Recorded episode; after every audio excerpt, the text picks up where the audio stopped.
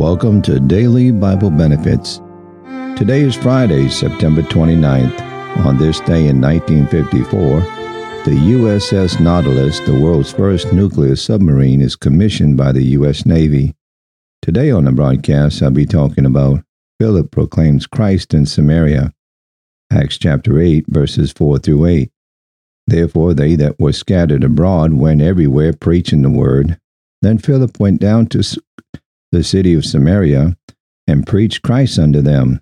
And the people with one accord gave heed unto those things which Philip spake, hearing and seeing the miracles which he did. For unclean spirits, crying with loud voice, came out of many that were possessed with them, and many taken with palsy, and them that were lame were healed, and there was great joy in that city. Christ comes to Puerto Rico. At a meeting where someone attacked missionary work, a Jewish gentleman asked if he might say a few words. A few years ago, he began, my bank sent me to make some studies of a place in Puerto Rico. It was the worst, the dirtiest city imaginable. It was a real hell.